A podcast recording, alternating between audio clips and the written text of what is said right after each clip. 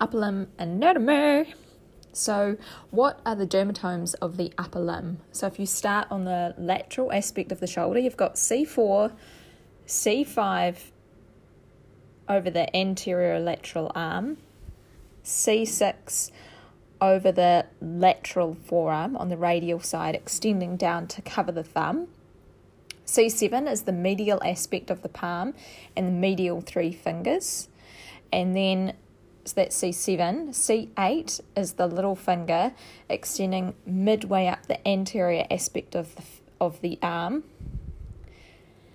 Then you have T1 on the inner aspect of the arm and T2 over the armpits. Saying that again from the anterior aspect of the arm, starting with your hand over the deltoid, you've got C4, travelling down C5, travelling down C6 over the thumb C7 in the medial region, C8 over the little thing, finger, T1 over the medial arm, and T2 in the armpit. T3 is starting to head towards the nipple area. On the posterior aspect, it's pretty much the same. So, wrapping your arm around the back over the posterior aspect of the humerus, you have C4, dropping down C5, dropping down C6, over the thumb C6 over the middle aspect of the hand, C7, over the medial aspect, C8, T1, T2. So C4 over the lateral aspect of the shoulder, C5, C6 over the thumb, C7 in the middle, C8, medial, T1, T2. Done. Describe the cutaneous innervation of the hand. So you have the median nerve supplying the medial aspect of the hand to the middle of the ring finger and associated palmar surfaces, and the fingertips on the dorsal surface over these areas. The ulnar nerve supplies the little finger and half of the ring finger on both sides. The radial nerve supplies the rest of the dorsum of the hand so, um,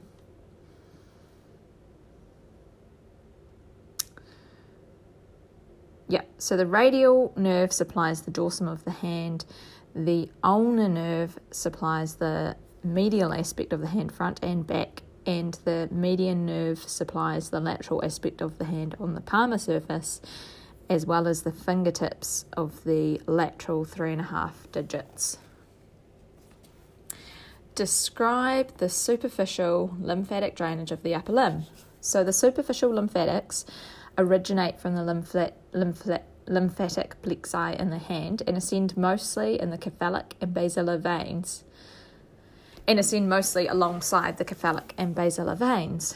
Some some of the lymphatics accompanying the basilar vein will enter the cubital fossa.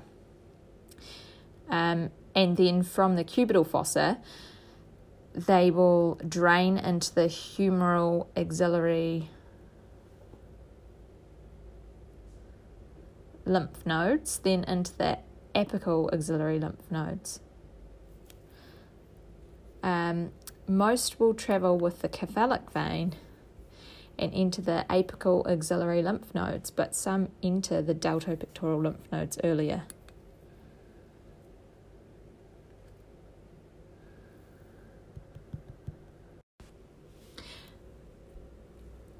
Describe the cutaneous innervation of the hand. So the medial nerve will the median nerve will supply the medial aspect of the hand. No, it supplies the lateral aspect of the hand to the ring finger and the associated palmar surfaces and the fingertips on the dorsal surface. Surface. The ulnar nerve supplies the little and half the ring finger on both sides. The radial nerve supplies most of the dorsum of the hand, with the exception of the medial ulnar region. Describe the superficial lymphatic drainage of the upper limb. So, the superficial lymphatics originate from the lymphatic plexuses, plexi in the hand, and ascend mostly with the cephalic and basilar veins. Some accompanying the basilar vein will enter the cubital fossa. From here, they will travel travel along the humerus up to the axillary lymph nodes, then into the apical lymph nodes. Most travel with the cephalic vein and into the apical axillary lymph nodes, but some into the deltopectoral lymph nodes earlier. Describe the drainage of the deep lymphatics of the upper limb. So, the deep lymphatics accompany the major deep vessels and terminate in the humeral axillary lymph nodes. These drain into the axillary lymph nodes, then into the apical axillary lymph nodes via the supraclavicular. Hmm.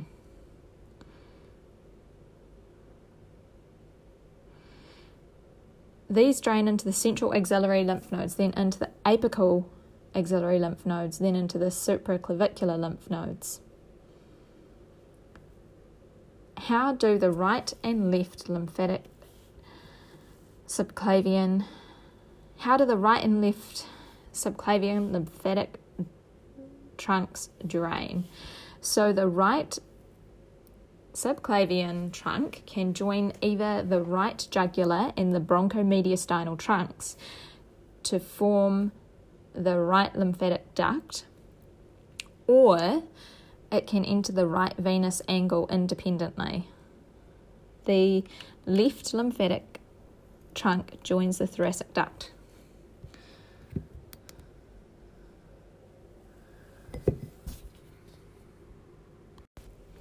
So, going over that again, describe the superficial lymphatic drainage of the upper limb. So, the superficial lymphatics originate from the lymphatic plexi in the hand and ascend mostly with the cephalic and basilar veins. Some accompanying the basilar, basilar vein will enter the cubital fossa. There, they will drain into the humeral axillary veins and then into the apical axillary lymph nodes. Most travel with the cephalic vein and enter the apical axillary lymph nodes, but some enter the deltopectoral lymph nodes earlier. So mostly they travel with the cephalic vein and they enter the apical axillary lymph nodes. Some of them go with the um, basilar vein and they can enter the cubital fossa and then they'll end up in the humeral axillary vein, veins and then into the apical axillary lymph nodes describe the drainage of the deep lymphatics. So, the deep lymphatics accompany the major deep vessels. So, um, the major deep veins, sorry, and they terminate in the humeral axillary lymph nodes. They drain into the central axillary nodes, then into the apical lymph nodes, and then the supraclavicular right and left subclavian trunks. So um, that's CAS, so central apical supraclavicular subclavian. So, how do the right and left subclavian lymphatic trunks drain? So, the right subclavian trunk can join the right jugular and bronchomediastinal trunks to form the right lymphatic duct. So it can the right subclavian trunk can join the right jugular and bronchomediastinal trunks to form the right lymphatic duct, or it can enter the right venous angle independently. The left lymphatic trunk joins the thoracic duct. Easy peasy. And just as a side note, with um, an axillary lymph node dissection, where you remove and analyze the axillary nodes, you can result in lymphoedema, lymphedema. Um, but there's also risk of damage to the long thoracic nerve, which can cause a winged scapula or you can damage the thoracodorsal nerve. Describe the course of the median nerve. so it emerges from the cubital fossa, um, where the median and oh sorry, so initially it arises um, from the unition of the medial and lateral cords. It emerges from the cubital fossa, passes between the two heads of the pronator teres. It descends deep to the flexor digitorum superficialis. Um, continues distally between the superficialis and profundus, the flexor digitorums. Um, becomes superficial at the wrist, where it passes between the flexor digitorum superficialis and the flexor carpi radialis, on the lateral aspect of the wrist, and it will be deep to the palmaris longus if it's present. It passes under the flexor retinaculum, um, So basically, it starts in the cubital fossa, dies between the flexors and the anterior compartment of the forearm um, after slipping between the heads of the pronator teres. Um, and then it's pass- partially obscured, and then it slips under the flexor retinaculum where it's found between the flexor digitorum superficialis and flexor carpi radialis on the thumb side. It's partially obscured by the palmaris longus if it's present. Um,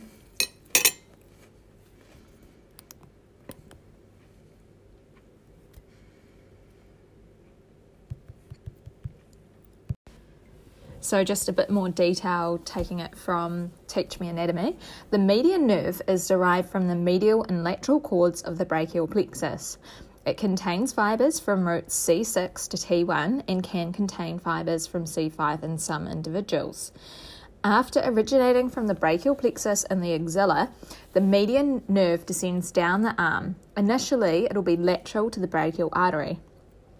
Halfway down the arm, the nerve crosses over the brachial artery and becomes medial. The median nerve enters the anterior compartment of the forearm via the cubital fossa. In the forearm, the nerve travels between the flexor digitorum profundus and the flexor digitorum superficialis.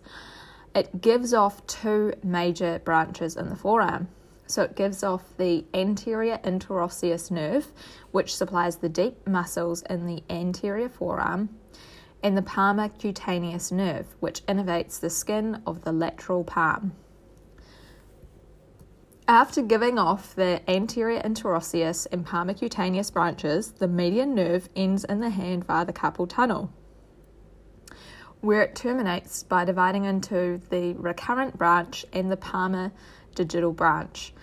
So the recurrent branch will innervate the thenar muscles, the abductor,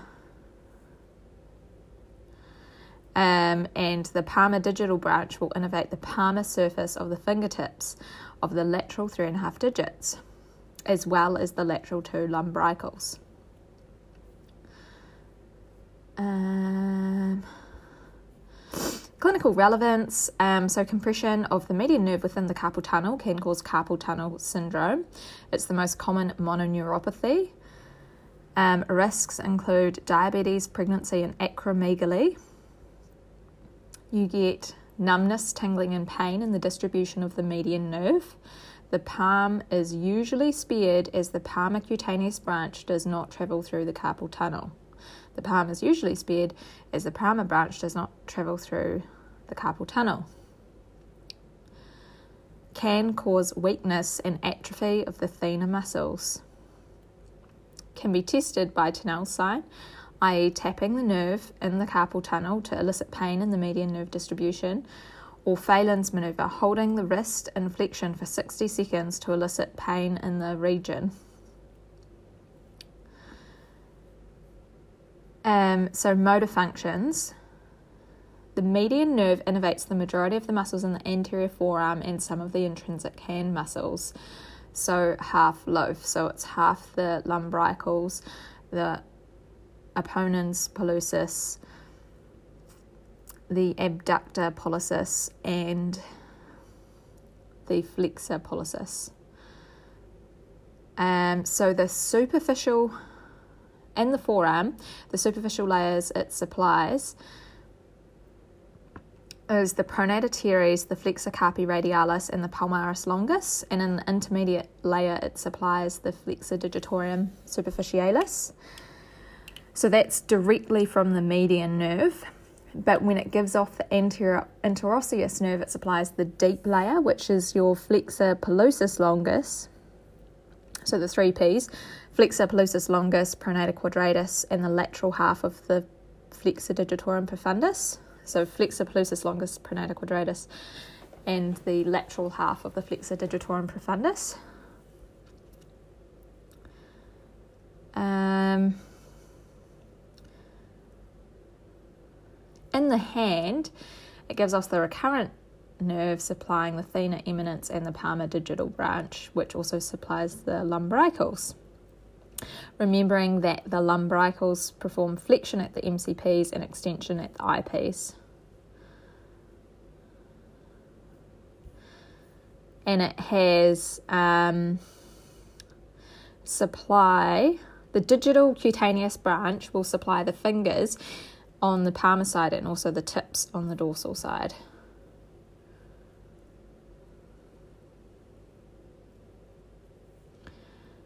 Um, if you damage the median nerve at the elbow, the flexors and pronators in the forearm are paralyzed, with the exception of the flexor carpi ulnaris and the medial half of the flexor digitorum profundus.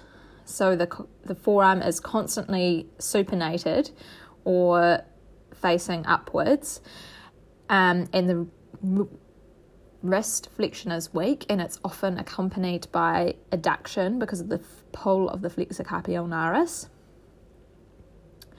Um, so just the opposite of if you have an ulnar nerve lesion. Um, and flexion at the thumb is also prevented as both the longus and brevis flexor muscles are paralysed. The lateral two lumbricals are affected, and the patient will not be able to flex the MCP joints or extend at the IP joints of the index and the middle fingers. Um,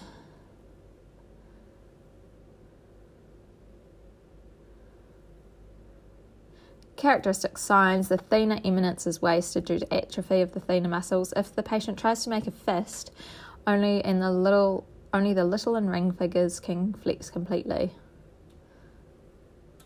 And it results in a hand of benediction shape. If it's damaged at the wrist, um, then the thenar muscles are paralyzed and the lateral lumbricals and it affects opposition of the thumb and flexion of the index and middle fingers. Um, and the hand is held in the same way, but the forearm is unaffected, so it's not supinated and adducted, and wrist flexion should be fine. Right. Um, so that is the median nerve so, just in terms of um, where its anatomical course, so it's derived from the medial and lateral cords, contains fibers from C5 to T1. It descends down the arm, um, sort of slightly medially. Um, it's initially lateral to the brachial artery, then medial to it, and it enters the forearm by the cubital fossa, gives off the anterior interosseous nerve, which supplies the deep muscles in the anterior forearm, and the palmar cutaneous nerve, um, which innervates the skin of the lateral palm. The recurrent branch in the hand innervates the thenar muscles, and the palmar digital branch supplies the palm and the fingers. Cool, so moving on.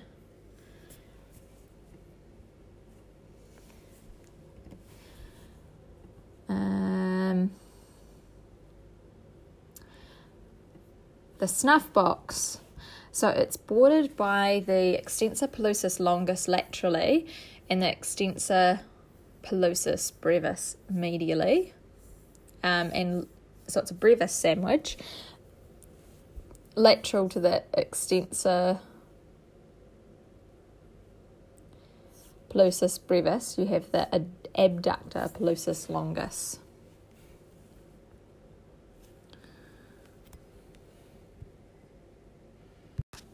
So, just recapping the borders of the snuff box. So, on the ulnar or the medial side, you have the tender of the extensor pollicis longus, so that's most deep in the hand.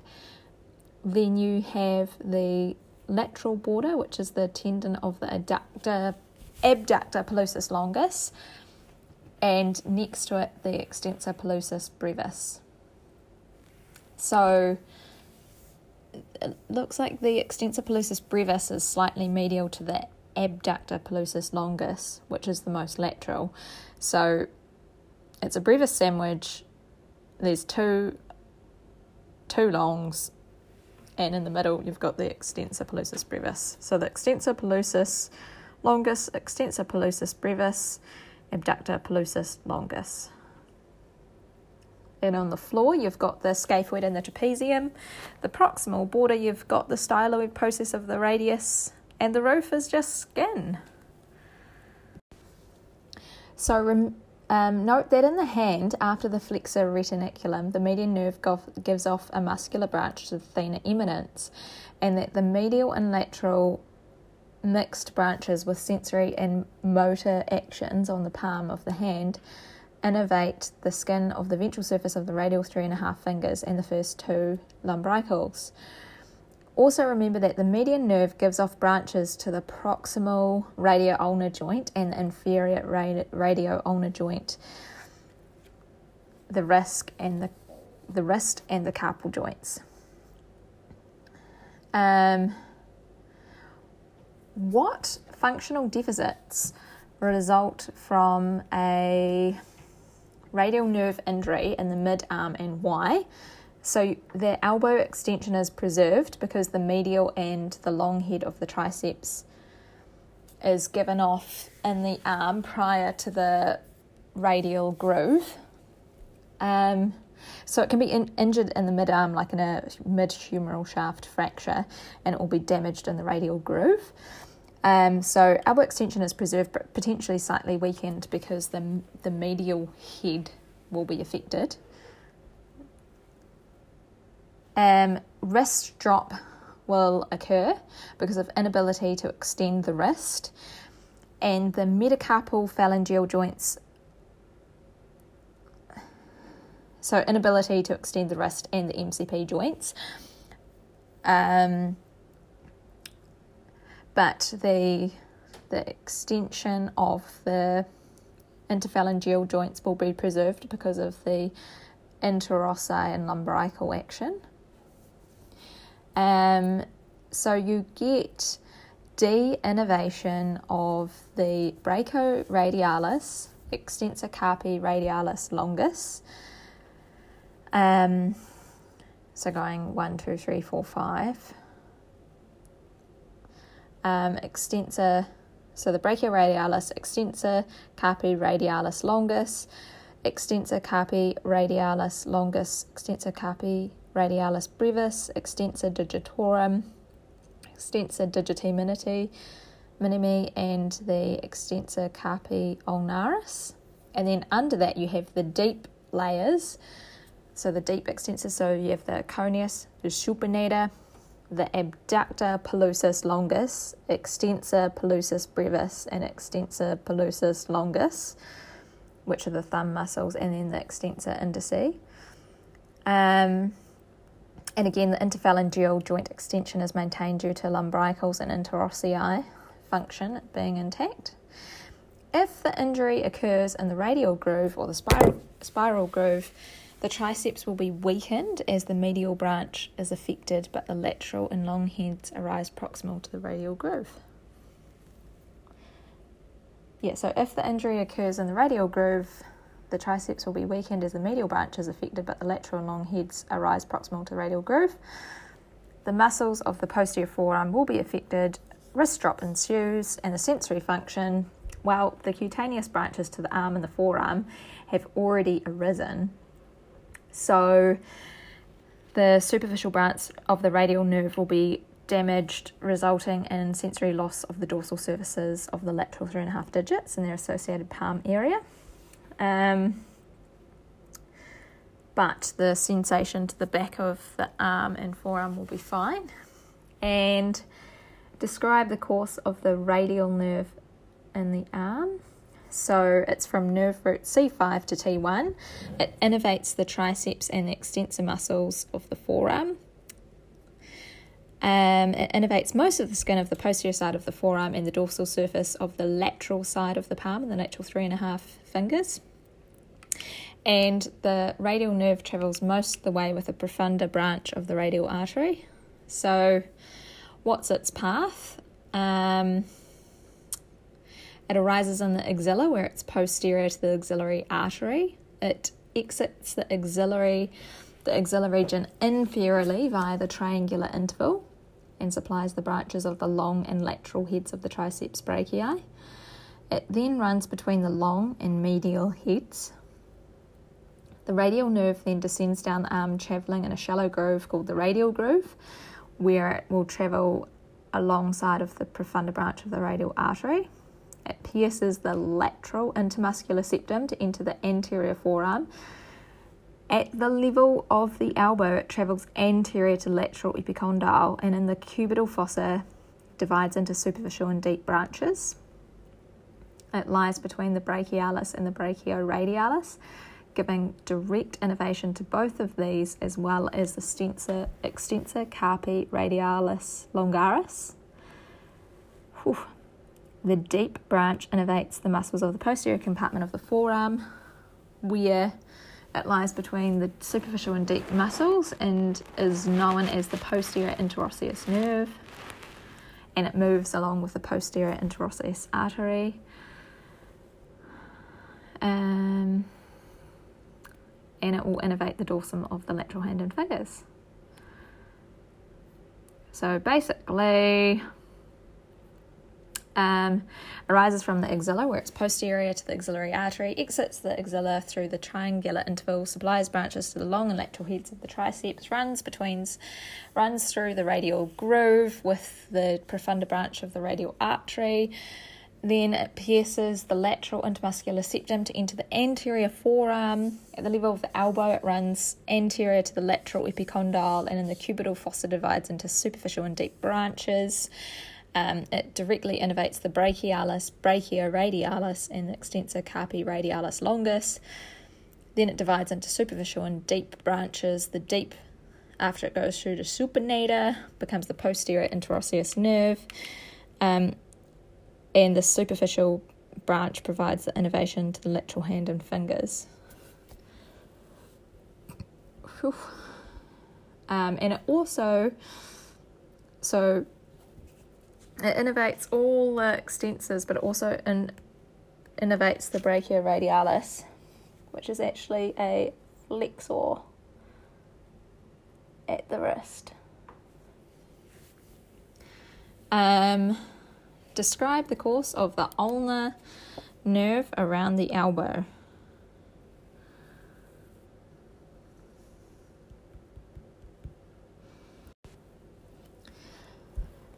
Um, so the ulnar nerve um, at the elbow passes posteriorly to the medial epicondyle of the humerus, where it's very superficial and prone to injury. And then um, just as some more information, so it's a continuation. The ulnar nerve is a continuation of the medial cord. It contains nerve roots C8 to T1. After arising from the brachial plexus from the medial cord, it descends down the medial aspect of the upper arm. At the elbow, it passes posterior to the medial epicondyle and gives rise to an articular branch that supplies the elbow joint. Here, as it runs posterior to the medial epicondyle, it's palpable and vulnerable to injury. Um, in the forearm, it pierces two heads it pierces the two heads of the flexor carpi ulnaris. So um, it's kind of similar to how the median nerve goes through the two heads of the pronator teres. Um, pierces the two heads of the flexor carpi ulnaris and travels deep to the muscle alongside the ulna. Three main branches arise in the forearm. So the muscular branch, which supplies the flexor carpi ulnaris and the medial half of the flexor digitorum profundus. The palmar cutaneous branch, which, which supplies the medial half of the palm, and the dorsal cutaneous branch, which innervates the medial one and a half fingers and the dorsal hand area. At the wrist, the ulnar nerve travels superficial to the flexor retinaculum and it lies just medial to the ulnar artery. Um, it travels in Guyon's canal, and the artery, which is lateral to it, is outside of Guyon's canal.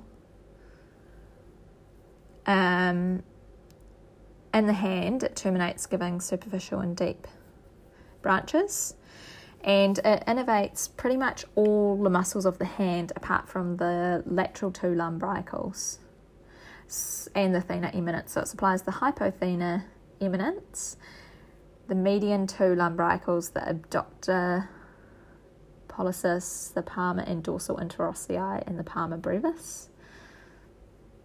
Um,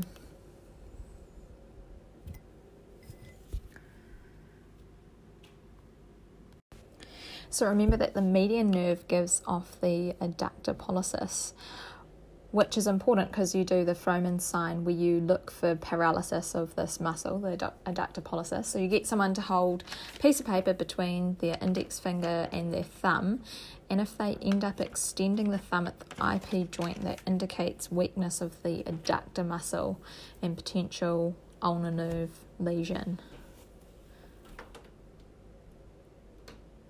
The sensory branches of the hand include the palmar and superficial cutaneous branches of the palmar surface of the hand and the phalanges, and the dorsal cutaneous branch supplying the medial dorsum of the hand. So, ulnar nerve palsy commonly occurs at the level of the medial epicondyle, like if you have an epicondylar fracture or a medial super, supracondylar fracture, and it can be compressed in the cubital fossa as well. Um, so at the level of the elbow, if damage occurs there, you can still flex the wrist, but because it's mainly done, or it's all going to be done through median nerve, the flexi carpi ulnaris and the flexor digitorum superficialis, I mean profundus, will be weakened. So the flexion will occur with a degree of abduction or radial deviation as well. Um, and abduction and adduction of the fingers doesn't occur because of loss of the interossei. Movement of the fourth and fifth digits is impaired due to paralysis of not only the interossei but the lumbricals as well and the hypothenar muscles. Um, but you'll still get a little bit of innervation occurring from the flexor digitorum superficialis and the extensor muscles, obviously. Um, adduction of the thumb is impaired, so you get the positive Froment sign and loss of sensation over the medial aspect of the front and the back of the hand. If it's damaged at the level of the hand, like a, a wrist lac, um, the motor function, so You'll lose the intrinsic muscles of the hand, so abduction and, and adduction of the fingers, um, movements of the fourth and fifth digits is impaired due to the loss of the lumbricals and the hypothenar eminence and adduction of the thumb. And sensation of the dorsum of the hand is usually intact because um, that branch comes off sooner, but the palmar innervation is lost. And the answer from the um, ED Viva is that the sensation to the medial hand and fingers is lost. You can't flex or adduct at the wrist, um, but flexion and abduction is intact. Um, and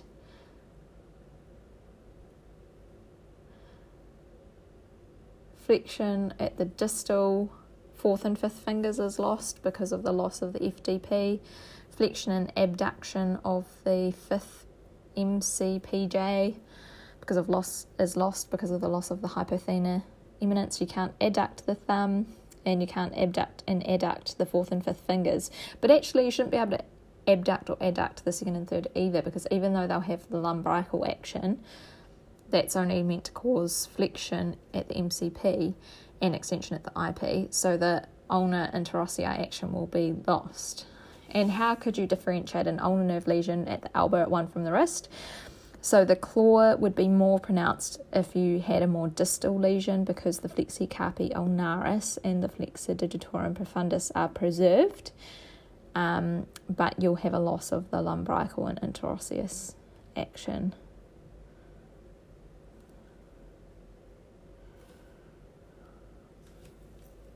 Um, and in addition to this, you would anticipate this that the sensation to the dorsum of the hand would be intact.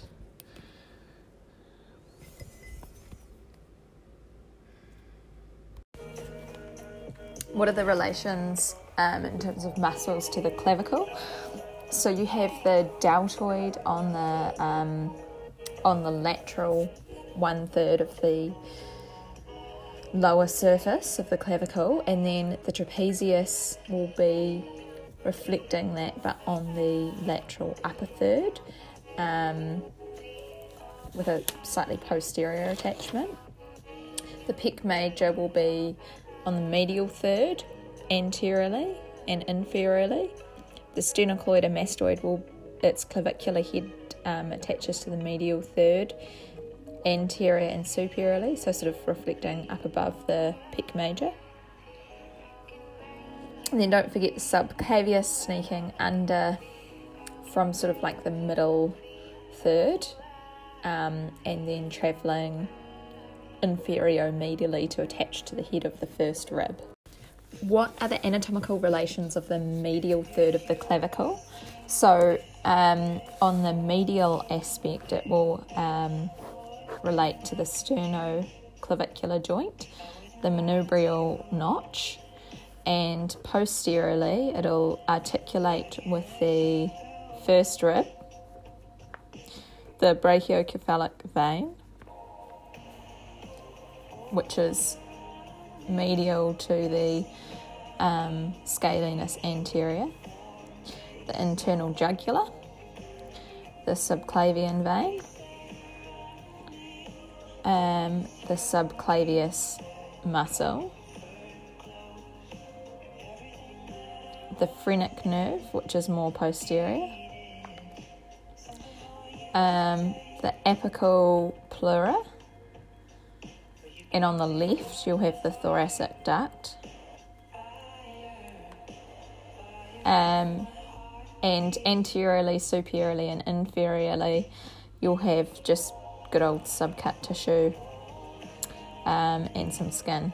So, going over that again, medially, you'll have the sternoclavicular joint and the manubrial notch. Um, posteriorly, you'll have the first rib, the brachiocephalic vein, um, the internal jugular, and the subclavian vein. So the brachiocephalic, internal jugular, subclavian vein, subclavius, phrenic nerve, apical pleura, and on the left you'll have the thoracic duct, and then subcut tissue and skin. Describe the course of the subclavian vein. So it becomes the subclavian vein from the axillary vein, medial to the outer border of the first rib. So that's the same as the axillary artery becomes the axillary artery at the um, outer border of the first rib. And it courses medially posterior to the clavicle, which you can see, and superior to the flat section of the first rib. So it's got a groove that it'll pass through. Um, and it lies immediately anterior to the scalenus anterior, which separates it from the subclavian artery. So it's in front of the scalenus anterior, and behind the scalenus anterior, you have the subclavian artery. It becomes the brachiocephalic vein at the medial border of the scalenus anterior when it joins the internal jugular vein. So basically, the scalenus anterior separates it from the um, subclavian artery, but it also separates it from the part where it will become the brachiocephalic, where the internal jugular vein joins it. So going over that again, um, the axillary vein becomes the subclavian vein um, just medial to the outer border of the first rib. It courses medially, posterior to the clavicle, superior to the flat section of the first rib. And it lies immediately anterior to the scalenus anterior, which separates it from the subclavian artery. So there's a scalenus sandwich and becomes the brachiocephalic vein at the medial border of the scalenus anterior when it joins the internal jugular vein. The rotator cuff so um, the four muscles are sits, subscapularis, supra, um, infraspinatus, teres minor, supraspinatus. So the three on the back is the teres minor, the supraspinatus, and the infraspinatus. So um, starting from the bottom, you have the teres minor, which attaches from the upper two thirds of the lateral border of the scapula and inserts onto the greater trochanter. Um, it's innervated by the axillary nerve and its action is in lateral rotation of the arm. Um, does it say anything? Teres minor lateral rotator of the arm, perfect. Um, then above that, you have the infraspinatus, so that's quite a big muscle and it attaches from the medial aspect of the scapula, the posterior surface of the scapula, so the medial two thirds of the infraspinatus fossa, and the deep surface infraspinatus fascia, which covers the muscle.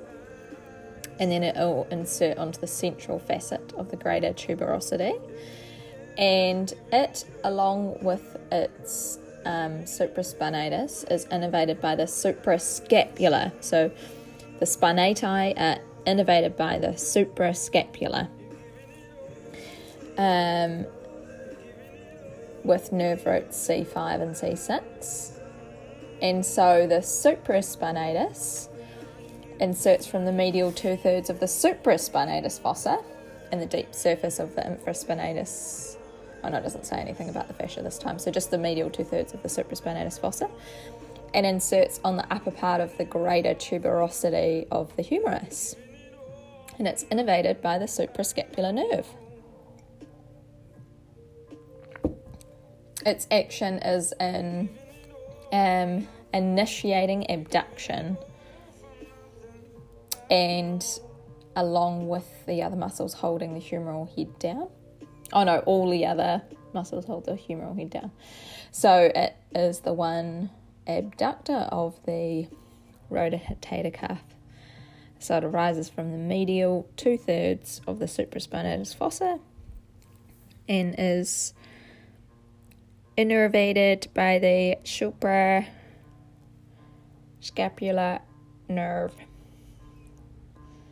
along with the infraspinatus. And then finally, you have the subscapularis, which arises from the medial two thirds of the costal surface of the scapula, and it's innervated by its own nerve, um, the subscapular upper and lower nerves. And it um, fuses with the joint capsule of the shoulder, but it also inserts onto the lesser tuberosity. So all the three from the back insert on the greater tuberosity, and the one from the front inserts on the lesser tuberosity.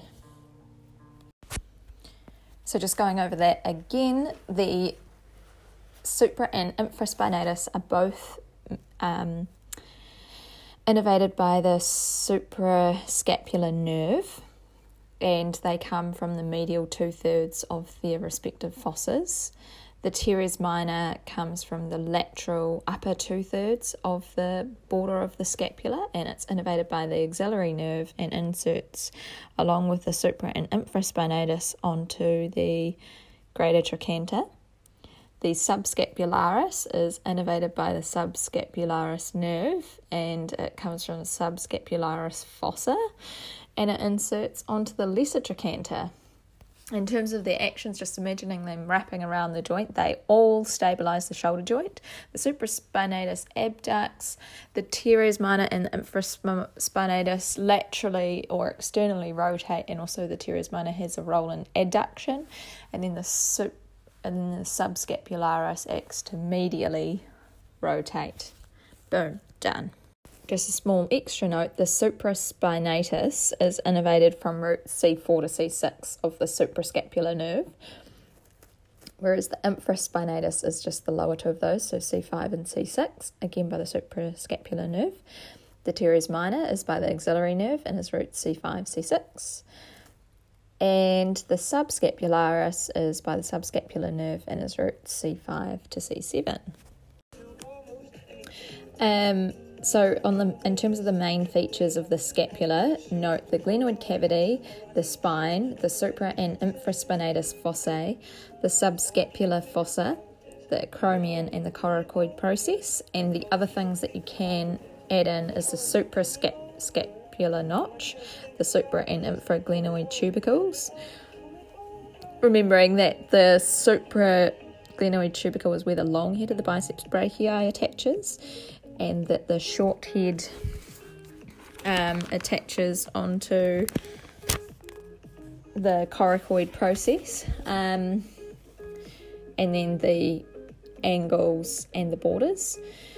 So demonstrate the bone attachments of the scapula, scapulohumeral muscles.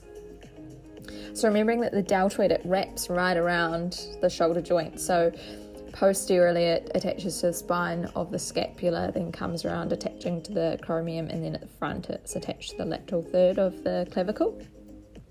The supraspinatus attaches from to the supraspinatus fossa, the infraspinatus, the infraspinatus fossa, the teres minor to the upper two thirds of the lateral border of the scapula, the teres minor to the posterior surface of the inferior angle, um, so below the teres minor, and then the subscapularis to the subscapular fossa. What are the articulating surfaces in the shoulder joint? So it's a ball and socket type synovial joint. You've got the rounded head of the humerus and then a shallow glenoid cavity of the scapula. Um, and the cavity is deepened by the labrum. So it's a ball and socket joint, rounded head of the humerus, shallow glenoid cavity of the scapula, deepened by the labrum. And um, what structures stabilize the shoulder joint? So the fibrocartilaginous glenoid labrum, um, the coracoacromial arch, the anterior glenohumeral ligaments, the coracohumeral ligament, the transverse humeral ligament, the rotator cuff muscles, so supra and infraspinatus, teres minor and subscapularis. Um, but basically, you just need the rotator cuff muscles and only three of them, and then two other things to pass. So the fibrocartilaginous glenoid labrum, the coracoacromial arch, anterior glenohumeral ligament, um, the coracohumeral ligament, the transverse humeral ligament, um, and the rotator cuff muscles.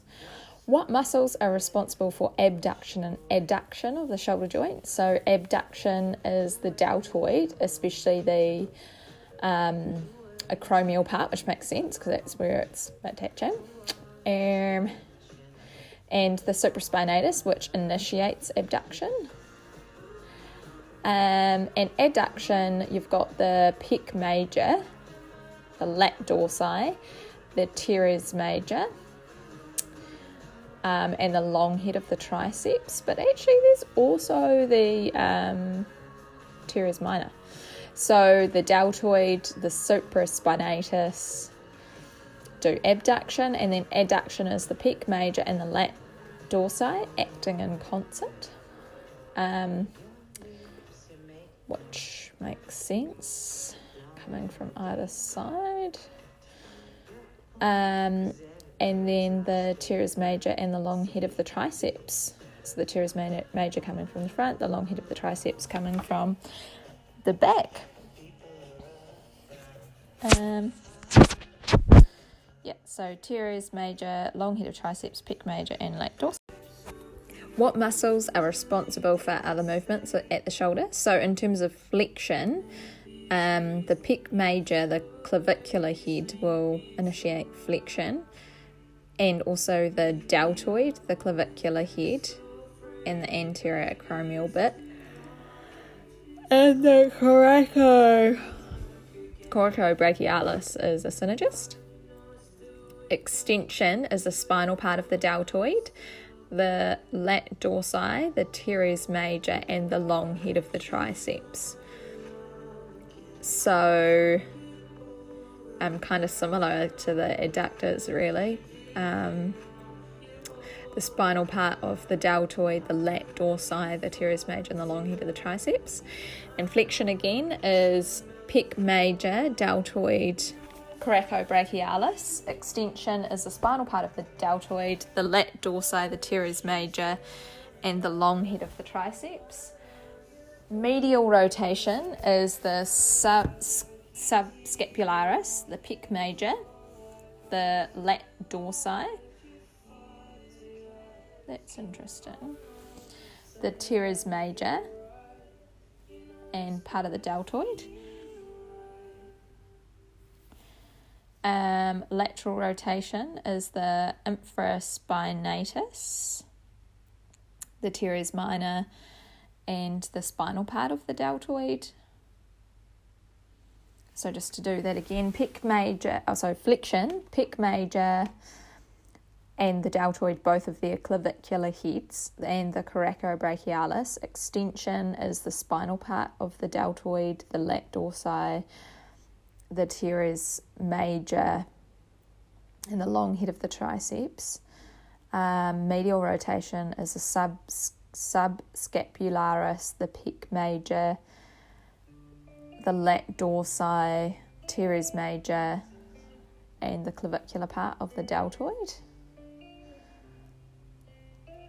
Um, so actually, the deltoid does everything apart from extension. Um, and lateral rotation is the infraspinatus, the teres minor, and the deltoid. So you just have to think about where they all insert and so what actions they're going to do. And just bonus question outline the bursa of the shoulder, so the subscap bursa between the scapula and the subscap tendon, um, the subacromial or subdeltoid between the acromion, the cromio, and the deltoid, um, and the supraspinatus. So, yeah, just the subscapular and the subacromial. And that facilitates the movement of the supraspinatus tendon. Um, identify the features on the shoulder, so the humerus, the scapula, coronoid process, coracoid process, the acromion, the spine, body, clavicle, uh, the glenohumeral and acromioclavicular joints, and then um, the coracoclavicular ligaments, so the lateral trapezoid bit and then the medial conoid part, and they're most important for the stability of the acromioclavicular joint. Um, and then in terms of the acromioclavicular joint, just identifying where it is. And then the glenohumeral ligaments, so they, that form the capsule around the shoulder, so the inferior, middle, and superior aspects. Um, and they reinforce the anterior part of the capsule from the glenoid labrum to the humerus um, and then the long head of the biceps tendon, which overlying it, it will have the transverse humeral ligament. Um, and what anatomical structures confer stability to the joint? So the to the shoulder joint, the joint capsule with fusion of the tendons of the scapular muscles, the ligaments, the glenohumeral and coracohumeral ligaments, the coracoacromial arch superiorly. Um, created by the coracoacromial ligament. So the glenohumeral and coracohumeral ligaments, the coracoacromial arch, the deepening of the glenoid cavity by the glenoid labrum, and the tendons of the long head of biceps and triceps. And um, what structures can be injured by a shoulder dislocation? So the main one to remember is the axillary nerve because it lies below the joint capsule. Um, but you can fracture the greater tubercle and you can damage your capsule um, and the glenoid labrum, predisposing to recurrent dislocations of the shoulder. Open sesame. Places where the um, proximal sites of the humerus that can cause fracture and injury. So at the neck of the humerus, you can injure the axillary and brachial plexus. At the mid shaft, you can cause a radial nerve palsy, resulting in wrist drop and a sensory deficit. Describe the boundaries of the cubital fossa. So, superiorly, you have an imaginary line between the epicondyles of the humerus. Medially, you have the lateral border of the pronator teres, and laterally, the medial border of the brachioradialis. The floor is the brachialis, and the roof is the deep fascia reinforced by the bicipital aponeurosis, subcut tissue and skin. So, superiorly, an imaginary line between the superior epicondyles, or between the epicondyles of the humerus.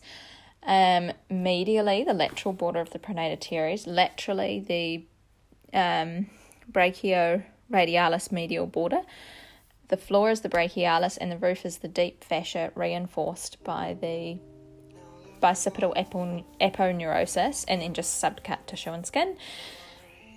Imaginary line between the epicondyles of the humerus, lateral border of the pronator teres, medial border of the brachioradialis, floor is the brachialis, and roof is the deep fascia reinforced by the bicipital aponeurosis, subcut tissue and skin.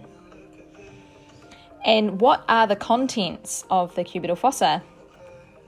So you've got the radial nerve, the superficial terminal branch, the biceps tendon, the brachial artery dividing into the radial artery and the ulnar artery, the median nerve, and the brachialis. So just remember an um, an easy way to remember the structures of the cubital fossa is f- going from lateral to medial. Really need beer to be at mynicist. Really need beer to be at mynisis. Really need is radial nerve, beer to biceps tendon, be at brachial artery, mynisis median nerve. And the contents of the fossa from medial to lateral are the median nerve, brachial artery, tendons of the biceps, um, radial nerve, and its posterior interosseous branch.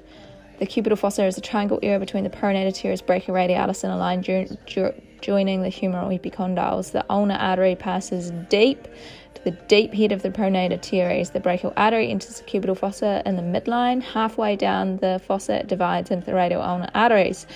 Radial artery usually appears to be a direct continu- continuation of the brachial artery. Really? Yeah, and the bigger ulnar artery branches off at an angle. Sweet. Which structures lie deep to the flexor retinaculum at the wrist? The flexor digitorum superficialis and profundus, the flexor pollicis longus, the median nerve, and maybe the flexor carpi radialis, but we don't really know. So the flexor digitorum and profundus and the flexor pollicis, the median nerve, and maybe the flexor carpi radialis, but definitely the flexor carpi ulnaris goes above and um, its nerve is in the Guyon canal.